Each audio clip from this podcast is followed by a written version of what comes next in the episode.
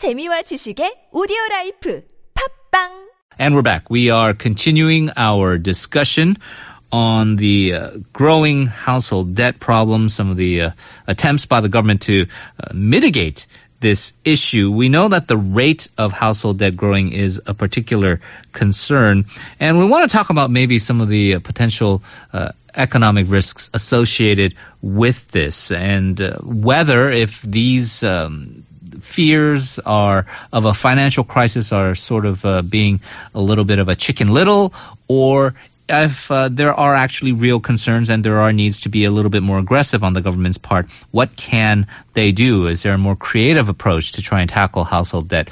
Give us your thoughts as always. Text us at pound 1013 for 51 or send us a Kakao Talk message by adding TBS EFM as a plus friend. Uh, once again, joining us here in the studio, we have Professor Hwang Jong-uk from Hankuk University of Foreign Studies. So it's easy to kind of, and I think we did a little bit of this uh, in the previous segment, Professor Hwang, where you can kind of lay the blame at the current government for making little mistakes here and there or not having a coherent uh, uh, policy strategy. We, we talked about the uh, uh generous uh, loan programs and then the 180 degree uh, turn and now a further tightening on, on loan restrictions. But we can't necessarily say that this is a, this is a problem that sort of fomented during the Geun-hye administration, right? This is a, a, problem that's been trying has been an issue for previous administrations. They've been trying to tackle it. The question is though. Um, it seems like a big elephant in the room, and everyone's talking about supplementary budgets and, and uh, boosting consumer sentiment and saving ailing shipbuilders. But uh, it does seem like maybe that's a flawed perception, but it seems like it's something that not a lot of serious minded policymakers, at least official government uh, workers, want to talk about. And maybe it is a situation with a year or so left in the term that they can just kind of kick the can down the road. I suppose some of that is probably going in the sense that we are coming up to the end of the political cycle. So, you know, many people in the government might not be thinking in the long term. And if that is the case, that is actually an alarming development.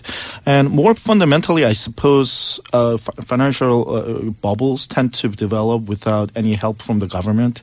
And it tends to be very difficult to detect and also very difficult to just get rid of or at least have the very soft landing made possible. So to a certain extent, yes, we shouldn't really fault the current government for all the problems it has created. On the other hand, I suppose it's kind of the mentality that the government had that yes, we needed a st- economic stimulus, but somehow the the main method was used was to stimulate the real estate market. Yeah. I suppose that probably was sort of the wrong mindset to have at that time. Yeah, and and it's an important point that that you're making there because uh, the distinction is, of course, you're thinking on a macro level of improving the economy, of making sure things don't fall off a cliff, uh, but at the same time, you're mindful of the livelihoods and, and the well-being of the people. Uh, but the important point you did say is that um, uh, they recognize there's a Jeonse problem. They recognize that the uh, housing prices are simply not affordable for the vast majority of exactly. people living here, but they have really no, uh, I guess you said willingness, but also, I suppose uh, capacity to be able to try and and uh, change that situation because of the fact that there are all these factors in place that are so tenuous, right? Absolutely. Uh, we also have another uh, expert joining us here in the studio. Let me introduce him. Very pleased to have our good friend from Chung-Ang University uh, Business Management Professor Song Soo-young. Uh, Professor Song, thank you so much for joining us. my pleasure. So we've been talking about how the government can um, reduce household debt. Uh, mm-hmm. Do you believe that the further efforts to try and curb household debt could provide a drag to domestic demand. Um, it's already kind of tepid, and mm-hmm. maybe uh, that will contribute to to the uh, fragile economic growth of this country. Yeah, that is kind of a dilemma uh, when the current government is uh, lo- uh, situated. I think I believe so. As far as the household debt concerned is concerned, I think the, the absolute level, the total amount is is kind of alarming.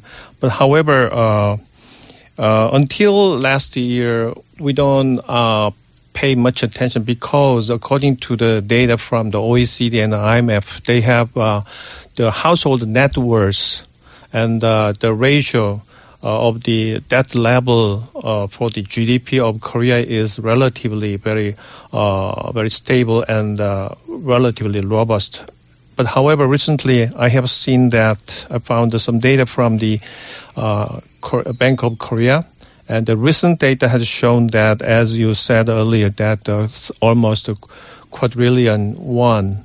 And but however, still our uh, household net worth is uh, a little bit positive to pay to pay it. So, however, the issue is whether to maintain the uh, the current economy and uh, the current level of growth rate. That is a very uh, important issue. So, actually, I have checked, and then uh, especially for the household debt from the mortgage loan has increased a lot. But however, that is the uh, origin uh, origin of the household debt increase from the uh, some household mortgage loan by the Korean Housing Finance uh, Corporation. So, as you mentioned earlier in the first stage of this prime time, that syndicated loan would be a, a, problem, and especially in the last during the last year and early part of 2016, especially the there is acute uh, increase of right. the uh, when we compare it to the uh, previous year's preceding uh, growth rate of the household mortgage loan, especially for right. syndicate loans. So that's why uh, the current government uh, would like to make some impose, especially some strict rule and mm. evaluation for the syndicated loan. But as far as I'm concerned, okay, I will talk about it later okay. on. Okay. Uh, Professor Hwang, where do you see, uh, as far as this uh, ratio of debt to, we talk about GDP and mm-hmm. also to disposable income? Uh, I know that we've talked about other countries, but um, relatively speaking, I mean, we're not Greece, we're not maybe mm-hmm. Uh, Brazil, we're not Japan, uh, how do you see us as far as that being problematic? Well, Japan is actually a fairly alarming example. If you think back to 1991, that that's oh. when the, the, the mother of all bubbles actually yeah. burst. Their, mm-hmm. uh, the real estate bubble burst and their uh, stock market bu- bubble burst. I mean, if you really think back to what happened in Japan in uh, circa 1990 and 1991, no way that Korea is anywhere in the bubble economy that Japan was back, back in those days. On the other hand, we we should be mindful that hey, there are signs that you know speculative activities are on the rise, especially after the government has uh, released the latest uh, series of uh, actions that it was about to take. It, it, the reports have been uh, made in the new, new, various news sites about the new real estate pro- projects getting you know mm-hmm. the surge of people sort of rushing in trying to make investments because they're now thinking that oh government is going to cut cut off the supply, maybe it'll drive up the real estate prices. Yeah. So I think there are concerns about uh, speculative bubbles forming at this point. Uh, Professor Song? Mm-hmm. Yeah, as Professor Hwang has pointed out, that we have some similarities of the bubble economy from the real estate in the early 1990s uh, Japanese economy, who has suffered so much from the uh, upcoming after 30 years uh, lost generation. However, the difference lies in that, especially uh, our uh, maybe bubble or the housing mortgage loan is focused on some residents. Rather, in Japan, there was uh, some uh, just land. Mm. So that is the difference. Another is another is uh, lies in that at that time the Japanese government did not. Uh, uh, employ or did not uh, use some fiscal policy at all.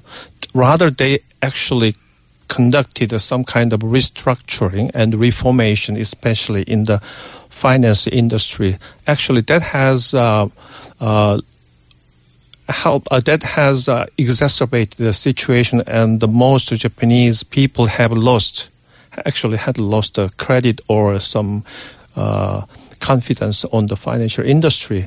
That is another reason why they have the some uh, low growth rate for the Japanese economy has mm-hmm. been uh, retained for the past next uh, 20 years and 30 years. To that regard, now we have our government is uh, uh, very uh, would like to use some kind of fiscal policy, and also.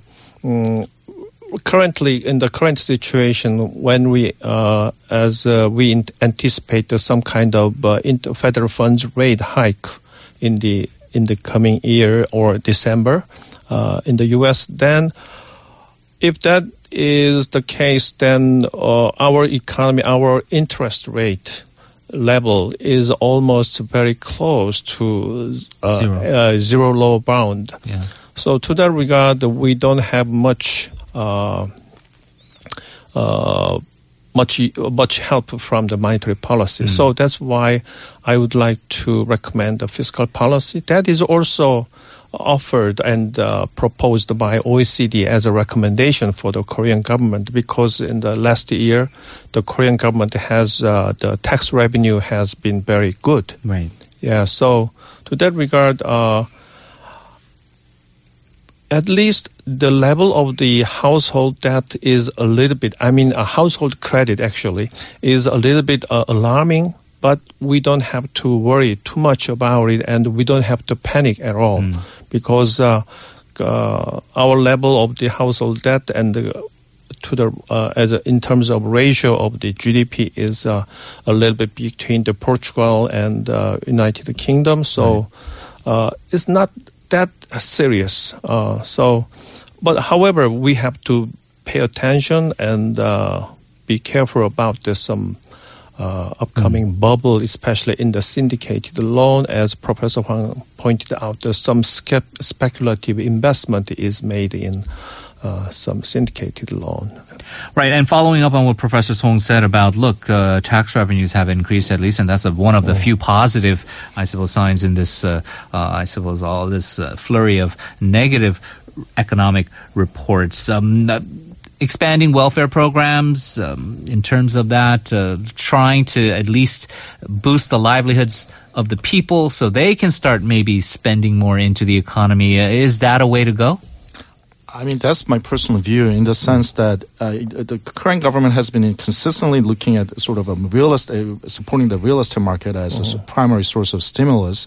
I think, uh, you know, direct fiscal expansion will probably do the trick in the sense that, for two reasons. One, the interest rate that on the government bonds is really low. You, uh, the Korean government can borrow money for three years at the interest rate of, I think right now at 1.2%. Right. All the Korean government has to do is find projects that just yields slightly above 1.2% a year. So, you know, the money is incredibly cheap for the Korean government. Two, there are lots of people who need help.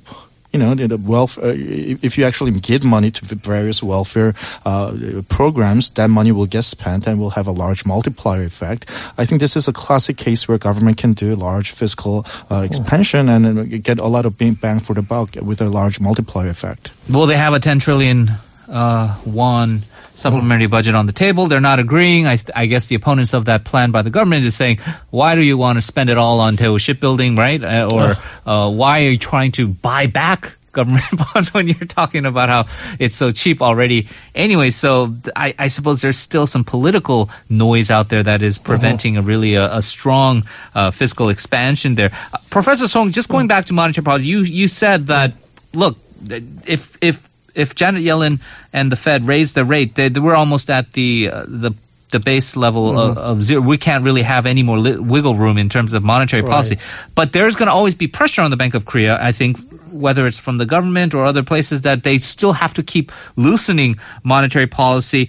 What do you think will be the uh, central bank uh, rate policy going forward? Yeah, um, I believe the best, maybe the optimal way is to maintain the current uh, level of the interest rate. Obviously, not to tighten, right? Not to not raise. to tighten because it co- it would increase the some uh, danger of the deflation and uh, sudden collapse of the uh, economy and uh, so that that could help froze uh, that could have frozen the market so so the liquidity would be very serious uh, could be pose a very threat.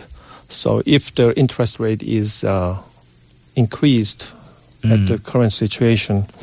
And also, I I also found some data from the Bank of Korea that so whether the current debt level is uh, do we have need to worry about that or so I checked the delinquency rate of the debt, especially the loans to the enterprise. There, are- there are three types of loans to enter, loans to enterprise and the loans to the household and the loans to the credit card. There are three uh, typical types of loans. Then I found that since uh, especially the loans to enterprise, the delinquency uh, percent delinquency probability has been has reached the highest point in 2013. Since then, the old delinquency rate has been declining a little bit. So recently in 2015 and 2016, especially the loans to the household delinquency rate is remains lowest since uh, 2008.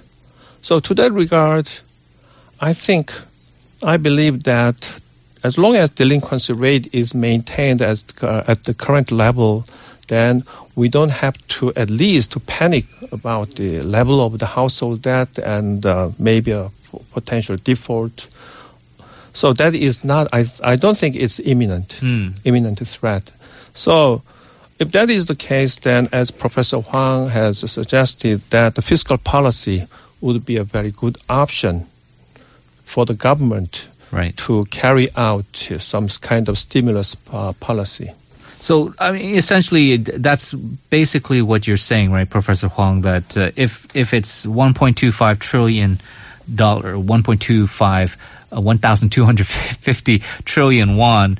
If it's not horrible debt, if debt is debt, but Yep. if, if the people who hold that debt are making money, uh, they are able to uh, make their payments on time, they are not delinquent, uh, then it's not something to be too totally concerned about. So I, I guess the question is, everyone keeps talking about this looming financial crisis or tsunami. Then are, do you you seem to be a little bit more on the op- optimist side that we can weather this storm? Well, I think the fear has been overblown a little bit. Uh, I think just people look, look at the, this figure one one thousand two hundred fifty trillion won in household debt, uh, largest ever, and you know compare it against the Korean GDP, and it's about ninety percent of the Korean GDP, and it sounds all horrible and really large. But as long as, as Professor Song has mentioned, as the quality of the debt is g- good, we, you know the the the, uh, the probability of financial crisis is very low. I suppose the very remote possibility is if there's a you know sudden unexpected collapse in the housing market, which means that the, mortgage, uh, the, the the collateral value of all these mortgage loans will just collapse, and then that will actually uh, uh, trigger a chain reaction into the entire financial system. But and more or less that's what happened in the U.S. subprime mortgage Right. crisis, by the way.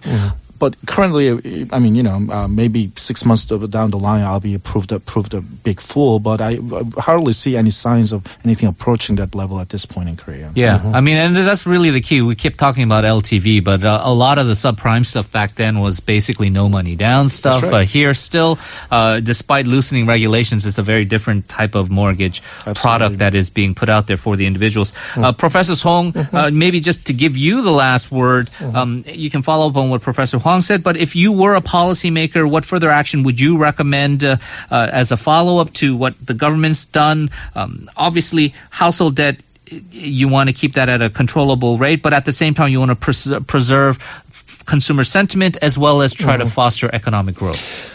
Yeah, Professor Hwang has uh, pointed out that uh, the supporting the house housing price is not good way. But however, currently there is some uh, disparity between the some urban area and the uh, rural area. So, in rural area, the residents' housing price has been declining. Where uh, in the meantime, but the urban area, especially in the, the Seoul vicinity of the Seoul and the Gyeonggi province, actually the housing price is at least maintained or is increasing a little bit. So to that regard, uh, then we need some kind of some uh, different approach some kind of uh, distinct, uh, distinctive approach to the rural area and the urban area. So, uh, would the the government would set up the, some kind of rule for the DTI or LTV to the rural area? However, in the urban area, as for the supply, should not be uh, limited too much. So, how, however, in rural area there is a, we need to some kind of limit on the supply. So that is one way to maintain the current housing price relatively stable over time for the next years, several years. And on the other hand, then to stimulate some kind of demand and also some kind of growth rate, reinvigorate the growth rate of the economy, then the government needs to spend the money, especially for the productivity growth Right. of the labor and the capital and uh, induce the business uh, investment in the c- upcoming years. I think. Well, let's hope that the uh, policymakers uh, follow your recommendations. I want to thank both of our panelists for joining us, Professor Hwang Jong-uk, Professor Song Soo-young. Always a pleasure. Thank you very much. yeah, thank, Thank you. you.